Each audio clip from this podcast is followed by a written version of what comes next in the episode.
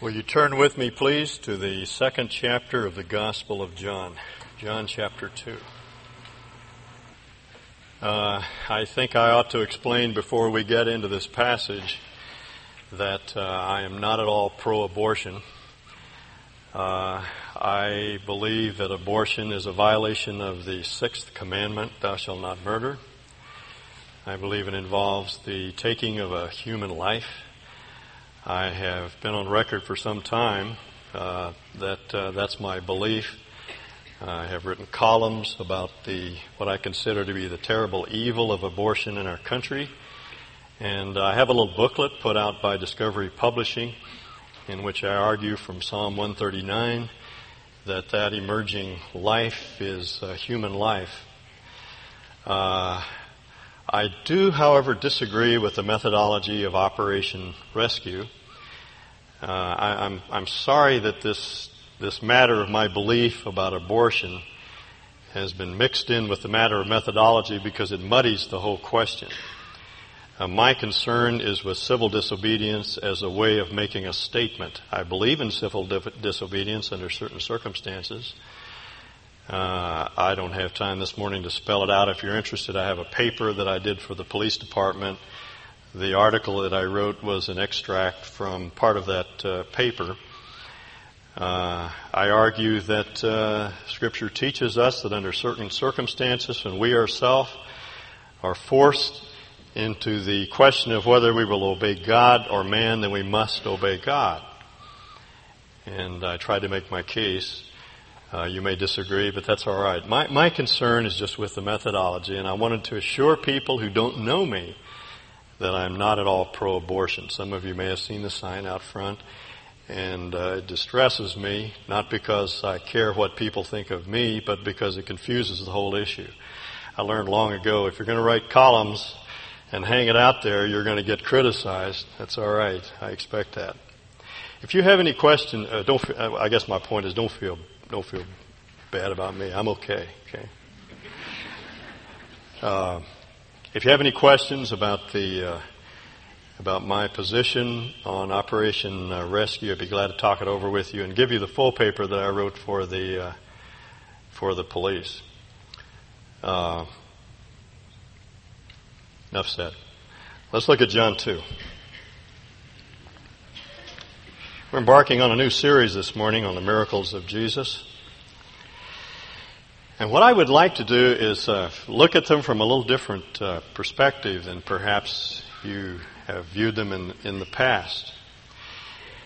The way they are normally viewed is that they are what we might describe as occasional manifestations of the power of God. I say occasional because no one believes that Jesus did miracles all the time. Most of his activities were ordinary activities. They were the sort of things that human beings do on a regular basis.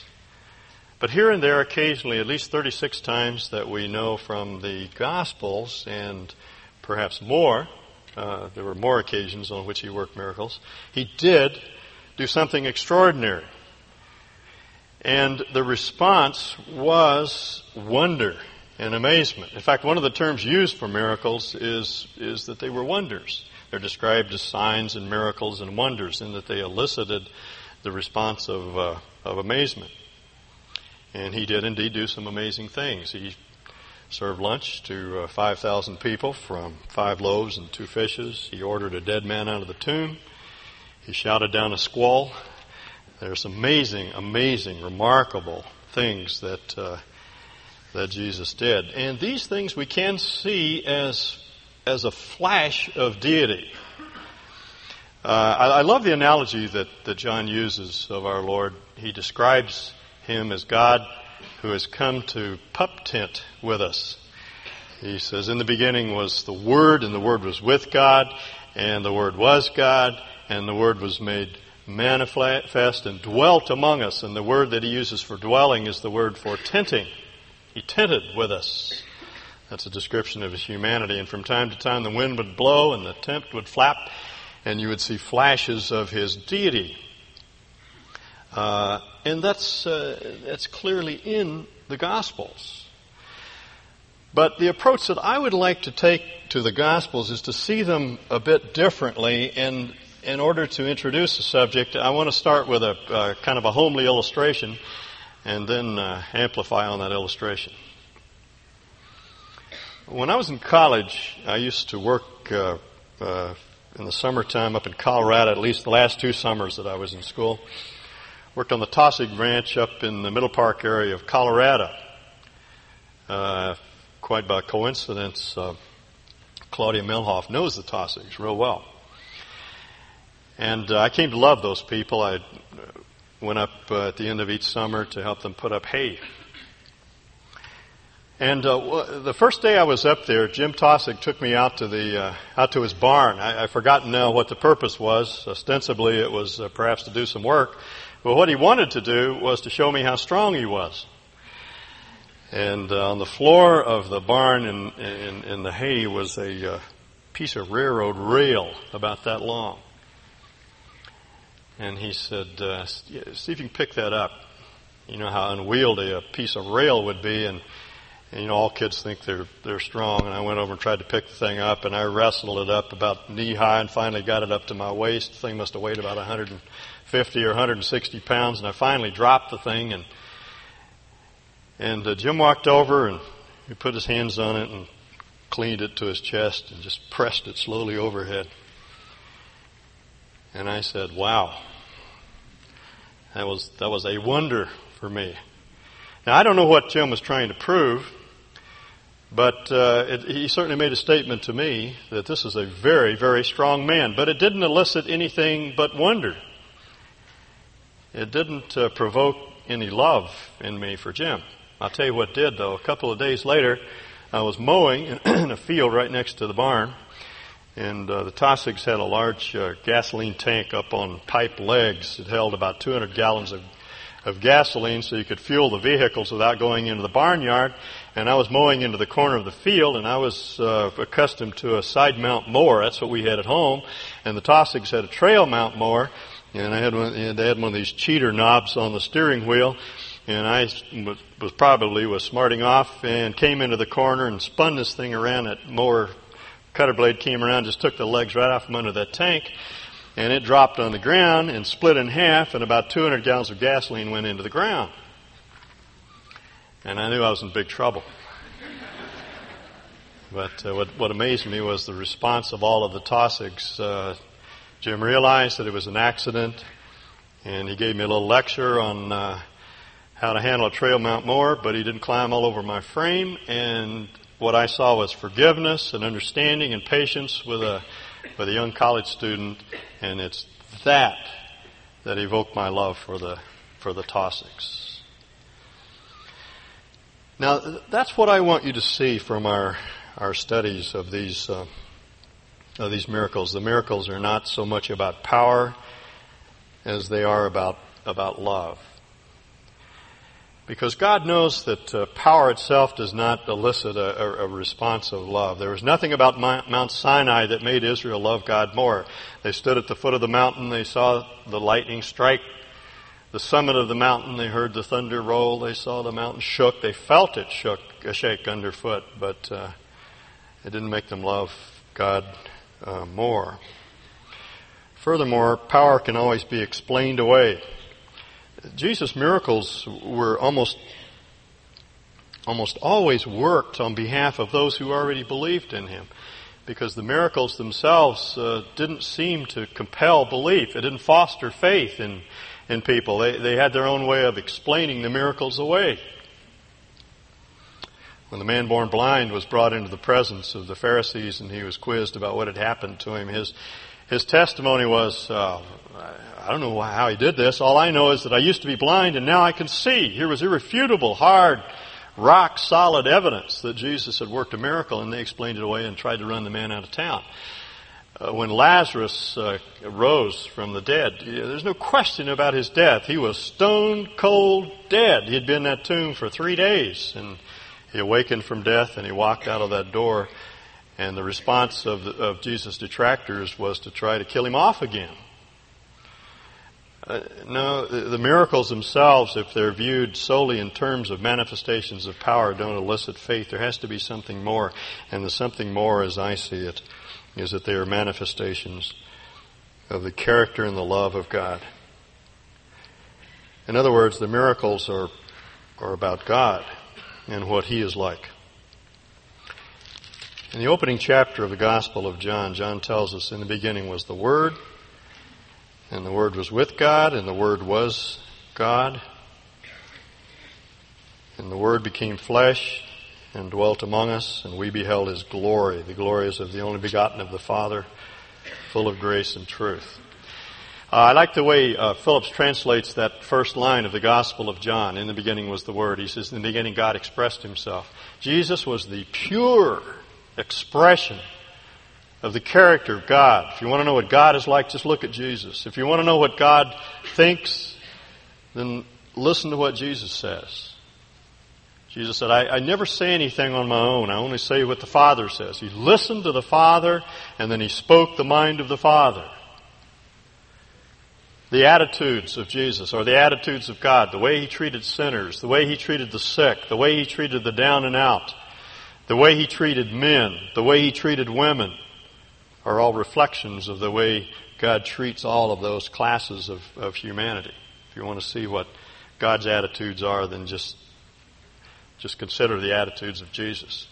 And if you want to know what God is doing in the world, then just watch the doings of Jesus. Jesus said, my Father is working and I work. Whatever I see the Father doing, that's what I do, He says. In fact, the miracles are nothing more or less than speeded up versions of the miracles which God is working every day in life, which we're inclined to overlook because they're so commonplace. Almost all of them are simply replications. They're duplications, miniatures, cameos, vignettes, whatever you want to call them, little pictures of God at work. And you look at the miracles and you say, that's what God is doing around us all the time. He's turning rain into wine. He's turning grain into something that we can, something that feeds and fuels our bodies. He's doing that constantly. But we don't notice it because it's so commonplace. So you see what I'm saying? As you look at these miracles, I want you to see them not so much as manifestations of the power of God. They are that, but they are more than that. They are manifestations of God's care and His love and His concern for us as human beings. Now let's look at the first miracle, and this is, by the way, the first of Jesus' miracles. There is a second-century document, actually a collection of documents called the Gospel of the Infancy of Jesus, most of which has been lost, but there are portions of it available to us today. A bizarre sort of thing. No one takes it seriously. It has no apostolic authority.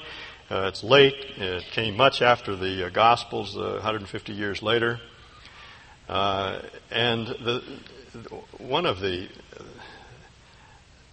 things that would strike you right away as you read it is how dissonant it is. How it's not in accord with our Jesus way of doing things. It just jars you when you read it. Depicts Jesus as a child, almost like the neighborhood genie. He was always doing tricks for his little friends, getting them out of trouble and amusing them by making birds out of clay and clapping his hands and the birds fly away.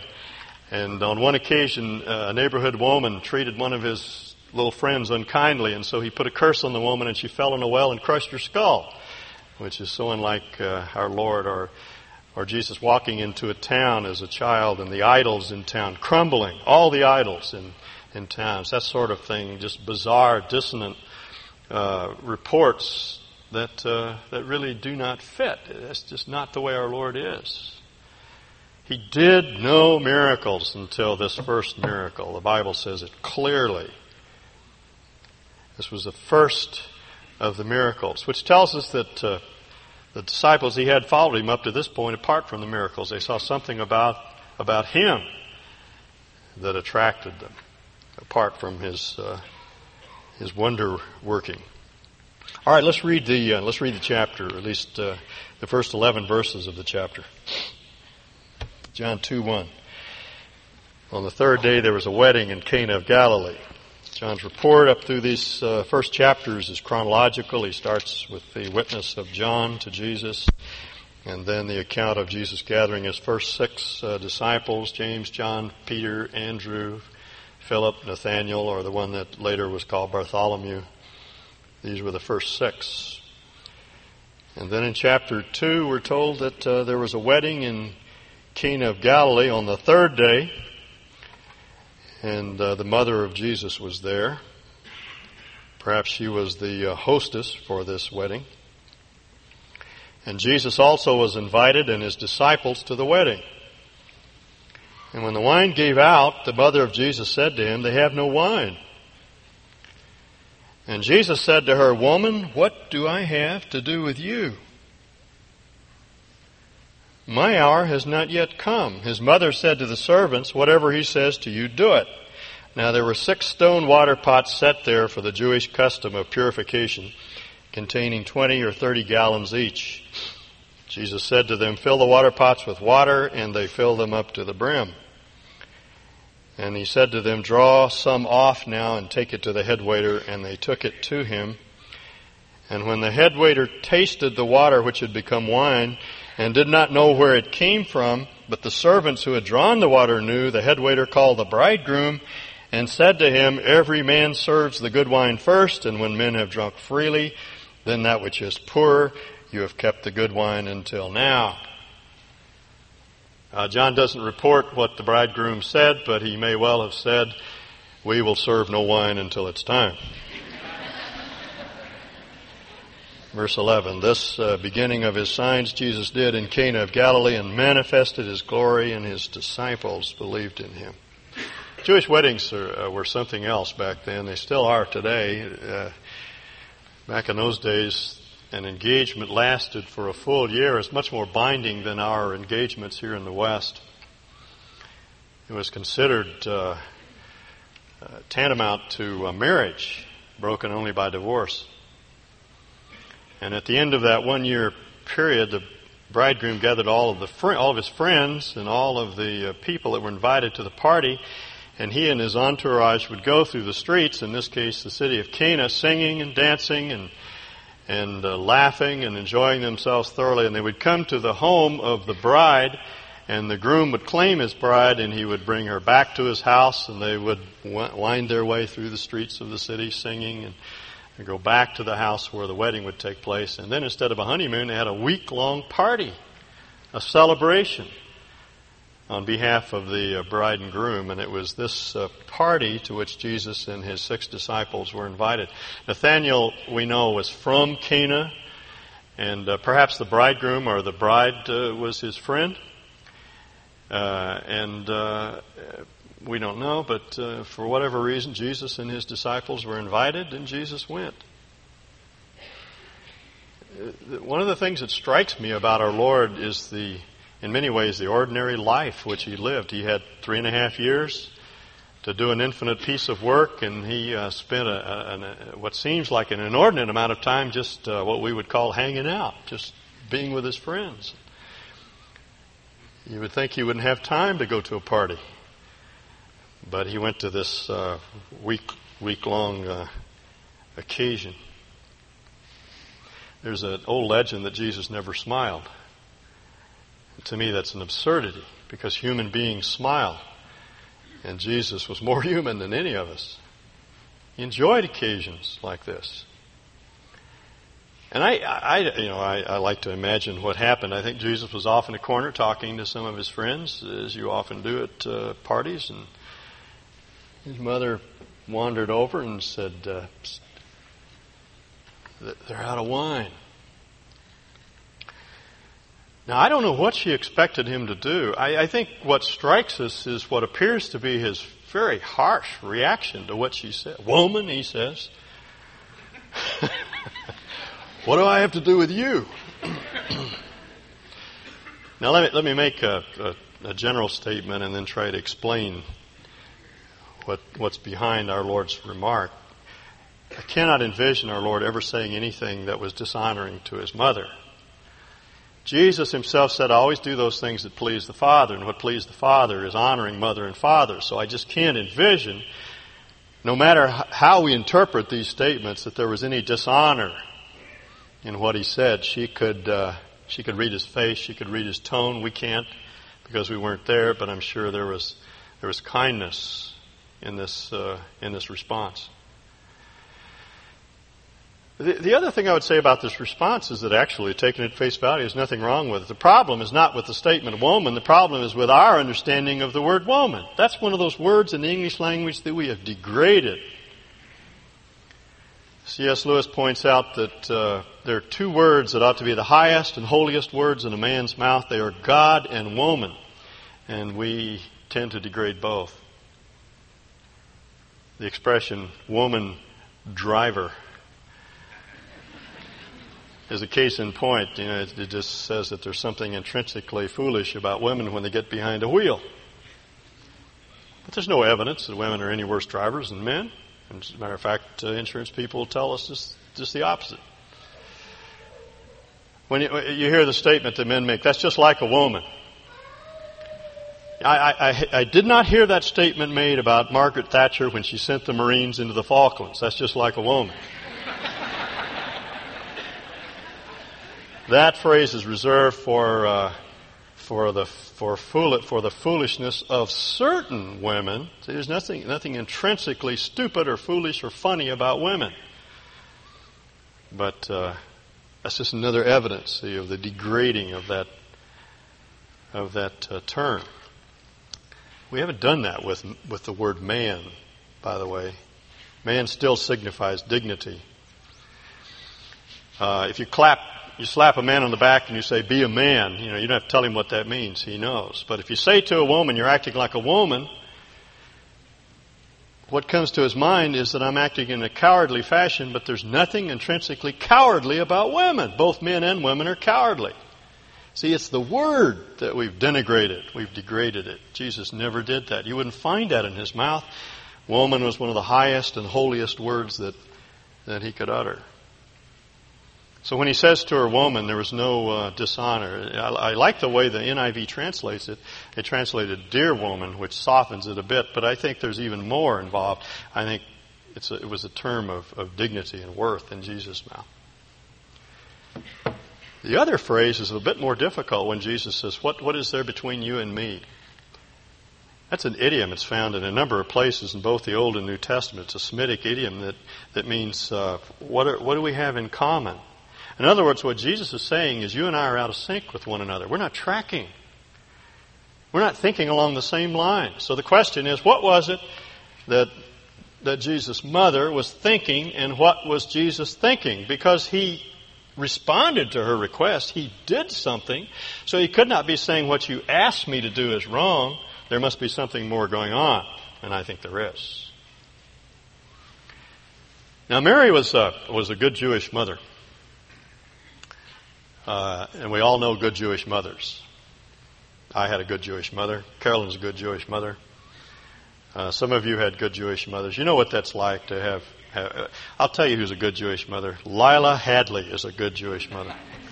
If you've been watching Channel 7 lately and you've seen Larry McNeely's clips on Ron Hadley, who is our local hero who's playing in the Super Bowl today, and I have to chuckle. I've seen two or three of those clips every time. The camera will pan on Mel, and Mel's so calm and prosaic and objective about the whole thing. And then the camera will pan on Lila, and she is grinning from ear to ear, which is why football players always say, hi, Mom, on television.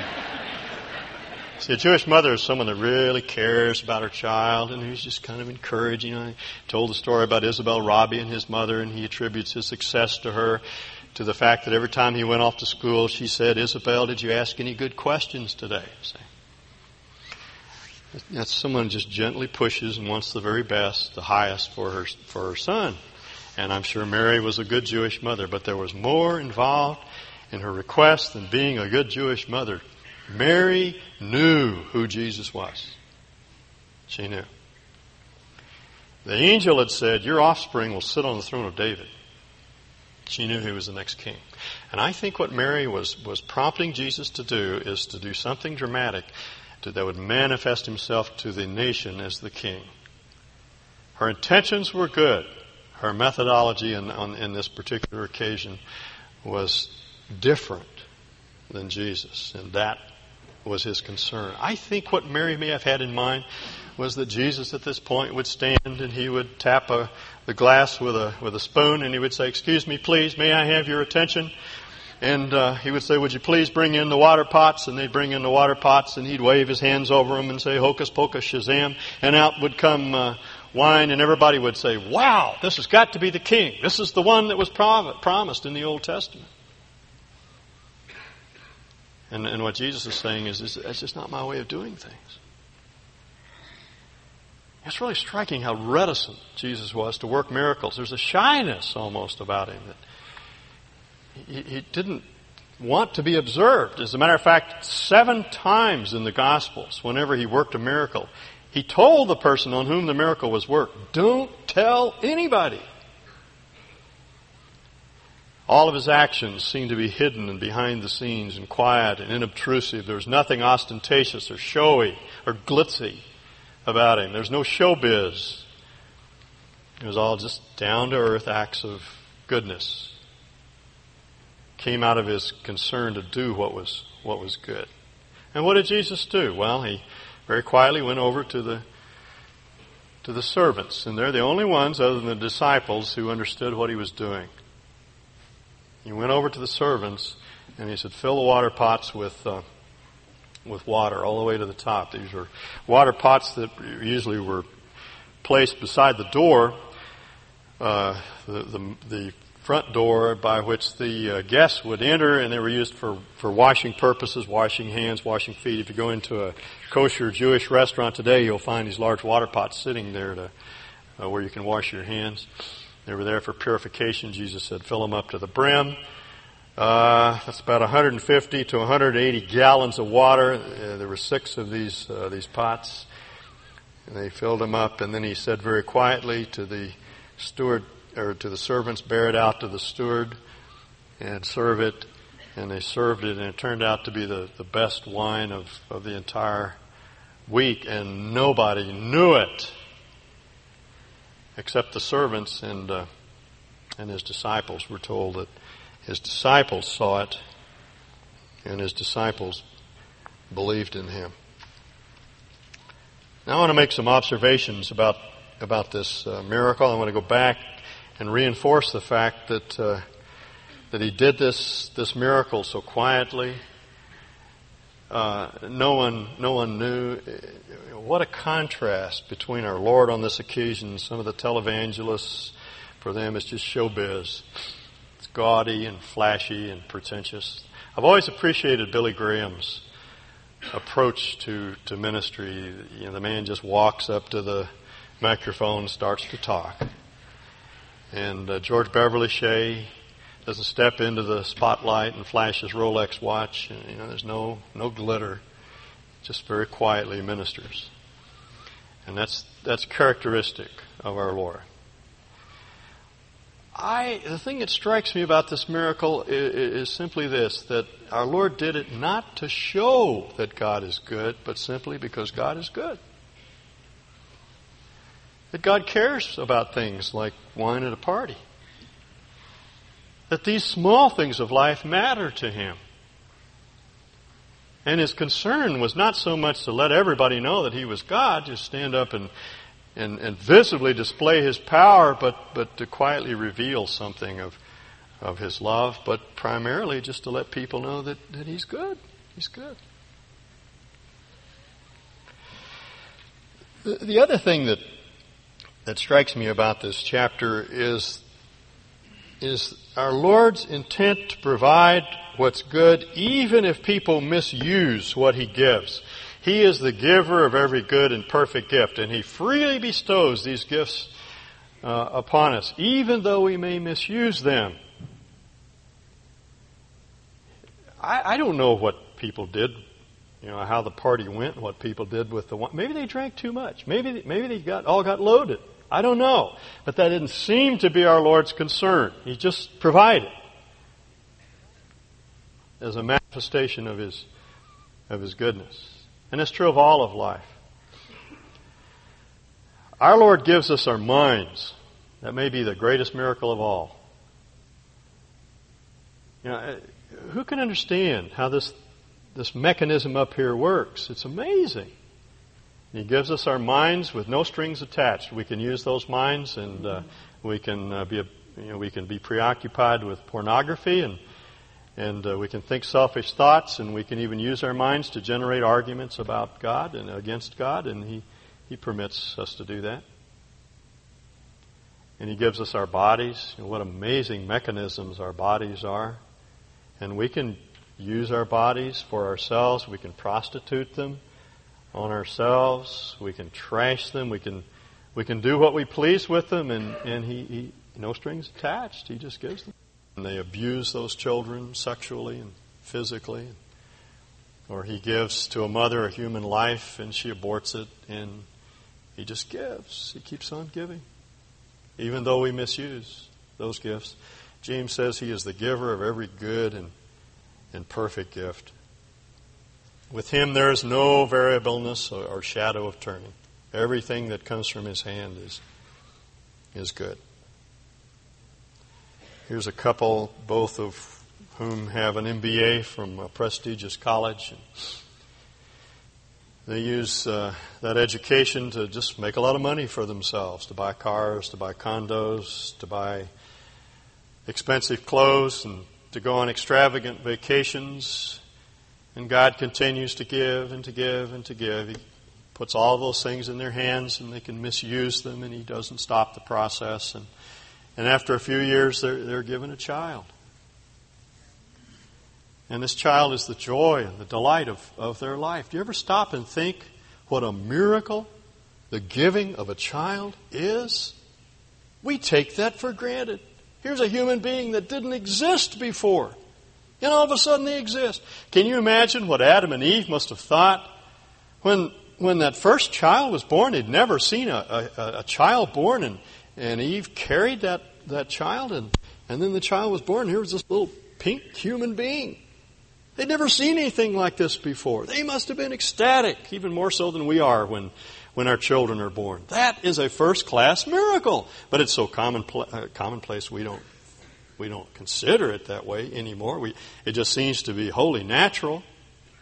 But that's a gift from God, you see. And He gives, He gives, He gives. And what this miracle tells me is that God is concerned about these little matters, little trivial things in our life, and He provides because He loves us so much. Now, some of you are going to be going to Super Bowl parties this afternoon. We are. Some of you could care less. But you may be going to, maybe you're throwing one. Well, suppose you have a Super Bowl party and you gather all your friends, and what you don't realize is that God shows up in disguise at your party. It looks just like Gerald Anderson here, but it's actually God Himself. And Gerald comes in and he sprawls out in front of your TV set and he starts watching the game. And halftime's coming up and you go over to check the refreshment table and you realize that somebody has gobbled up all the sandwiches. There's nothing to eat. And you think, oh no, you know, what a faux pas. What a gaffe. You invite all these people over for this party and there isn't enough to eat. What am I going to do? And Gerald gets up from the TV set and he wanders over and there's one little dried out sandwich on the plate and he picks it up and he starts to break off a little piece and then another piece and another piece, and pretty soon there's this big pile of sandwiches on the plate. And then he goes over to the empty bowl of dip and he touches the bowl and it's filled up with dip, and potato chips miraculously appear, and then he wanders back over and he sits down in front of the TV set again, and nobody sees him but you. What would you think? Do you see the parallel? There's absolutely no difference. I'll tell you what I would think. I'd love it. I'd love it. Just to think that he cares that much about the small things of life. Now, some of you are thinking, well, that's all well and good, but he hasn't shown up for my party.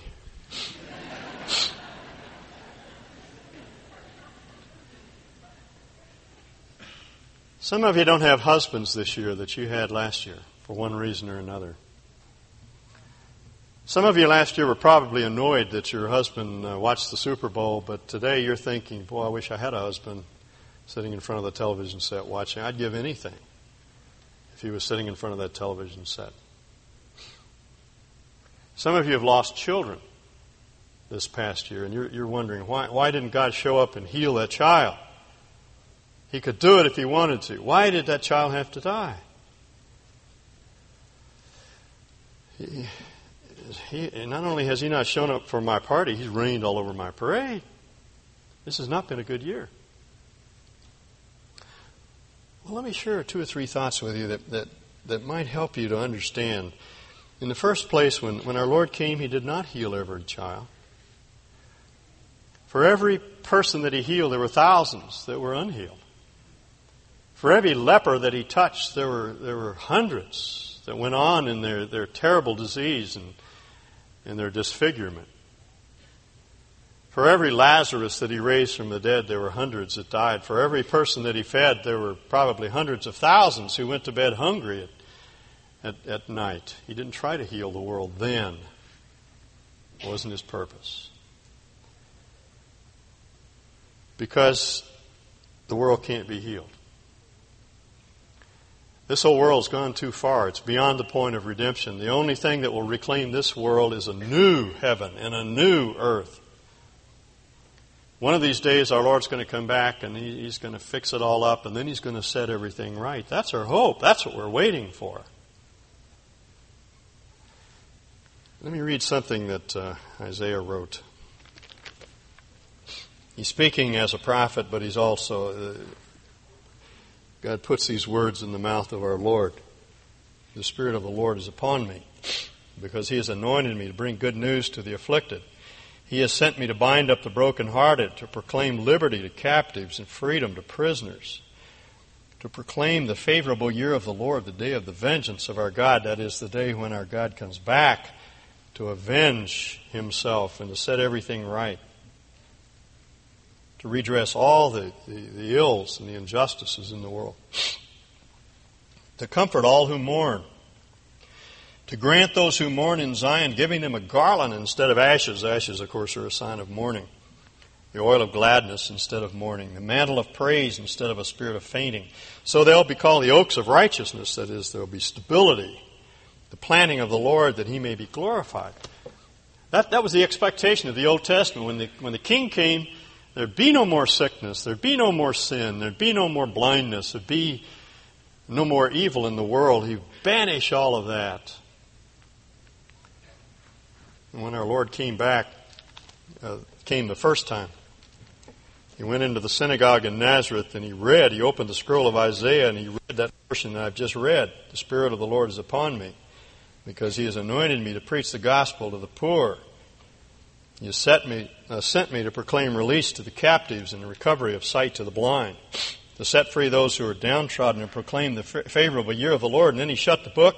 And he sat down, which was the teaching position in those days, and he began to say to them, today the Scripture is being fulfilled in your ears. This is just the beginning. And then our Lord began to work miracles because that's what they expected the Messiah to do when he came back. But what they didn't realize is that this was a sort of down payment of the final denouement. As Helmut Thielicke puts it, these miracles are like signal fires that lead us to the kingdom. There's a time coming when our Lord will give sight to the blind and he'll heal all the deaf and the lame will walk and the prisoners will be set free and our instabilities will be taken away and we'll all become oaks of righteousness. We won't be troubled and shaken anymore by sin. It's coming. It's our hope.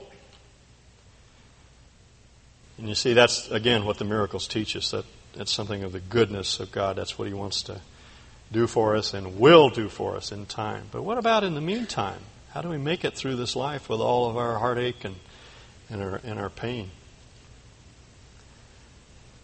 Well, see, it may be that our Lord is not healing every hurt. He's not setting right every wrong because He wants to wean us away from this world and the wine of this world and teach us to drink more deeply of Him. That was true of Job. Job was a good man. God said so Himself. But in the end, after all the terrible things that happened to Job, Job said, I used to know about you. I'd heard about you, but now I see you. Now I see you. Sometimes the Lord will not work wonders in our life because He has a greater wonder to work. He has a sweeter wine to give us. And when we drink of Him, there's a zest and a fragrance and a sweetness to life that the world cannot provide. I've often said that some of the people that are so greatly used of God are people that have been so terribly hurt. It seems to happen that way. Because they're the people that have learned to drink of Christ and find their satisfaction from Him. Now, I hope you'll see that as we look through these miracles, that you will be touched over and over again with the fact of God's goodness, that He just wants to give.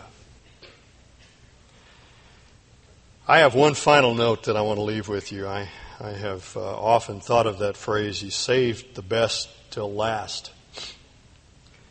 And I'd have to say that's true. That's true. I'd have to say for myself that Jesus gets sweeter as the days go on. This last 2 or 3 years in many ways have been the hardest years of my life. But don't feel sorry for me, because I don't feel sorry for myself. I've learned more about my Lord's adequacy, and He is sweeter to me than He ever has been before. He's touched these years with grace and with beauty and with a fragrance that I never knew before. And I'd have to say, He's saved the best till last. I feel like Robert Browning, come grow old with me. The best is yet to be, the last of life for which the first was made. Let me read something from Henry Durbanville. When I went back to Dallas, I picked up some of my mother's books and some of my father's books out of their libraries. And this is an old book by Henry Durbanville. He's an English author of another generation. And he wrote a book on aging, which he calls The Best Is Yet to Be. And I was struck by this one paragraph. He says, I feel sorry for folks who don't like to grow old, and who are trying all the time to hide the fact that they're growing old and who are ashamed to tell how old they are. I thought of the recent ad with the woman trying to hide her laugh lines and dabbing on oil of delay.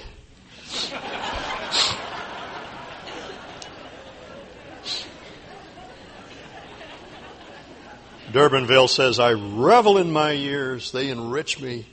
If God should say to me, I will let you begin over again, and you may have your youth back once more, I should say, oh, dear Lord, if you don't mind, I prefer to grow old. And I have to say the same thing. You know, the world is always saying that it's youth that are the days of wine and roses. But it isn't true. The best is yet to be.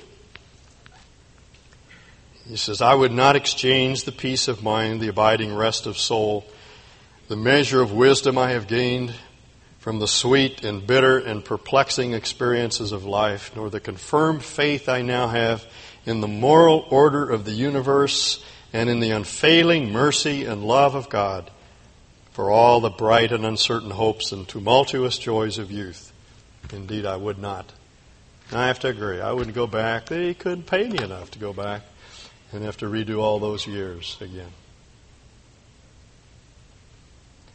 I just want to say again, He's good. He's good. He's even better than you ever thought.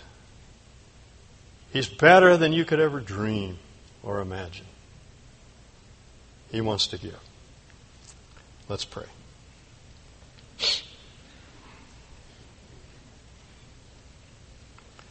Some of you I know are disappointed with God.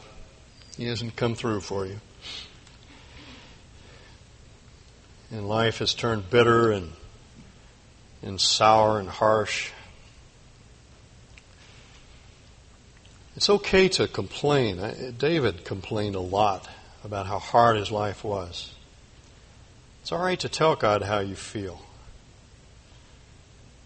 If you feel that He's dealt you a bad hand, tell Him so. Tell Him so now.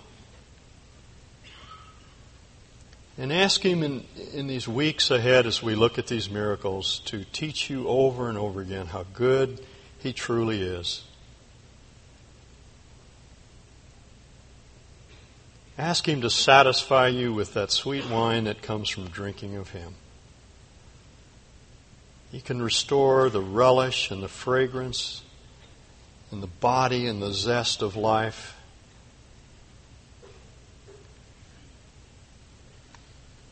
Pray that He'll teach us to drink of Him.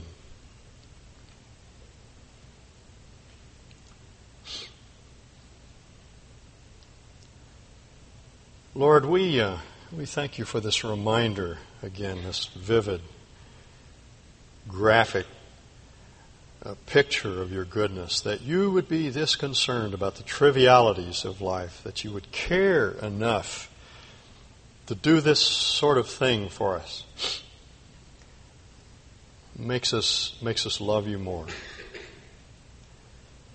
Help us to respond to Your wooing, Your calling, Your courting of us.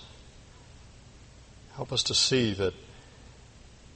that Your heart's desire is to see us drawn into a relationship with You in which we find all the sweetness that we've been looking for. Teach us that, Lord. Help us to realize that You love us more than we could ever imagine. We ask these things in Jesus' name. Amen.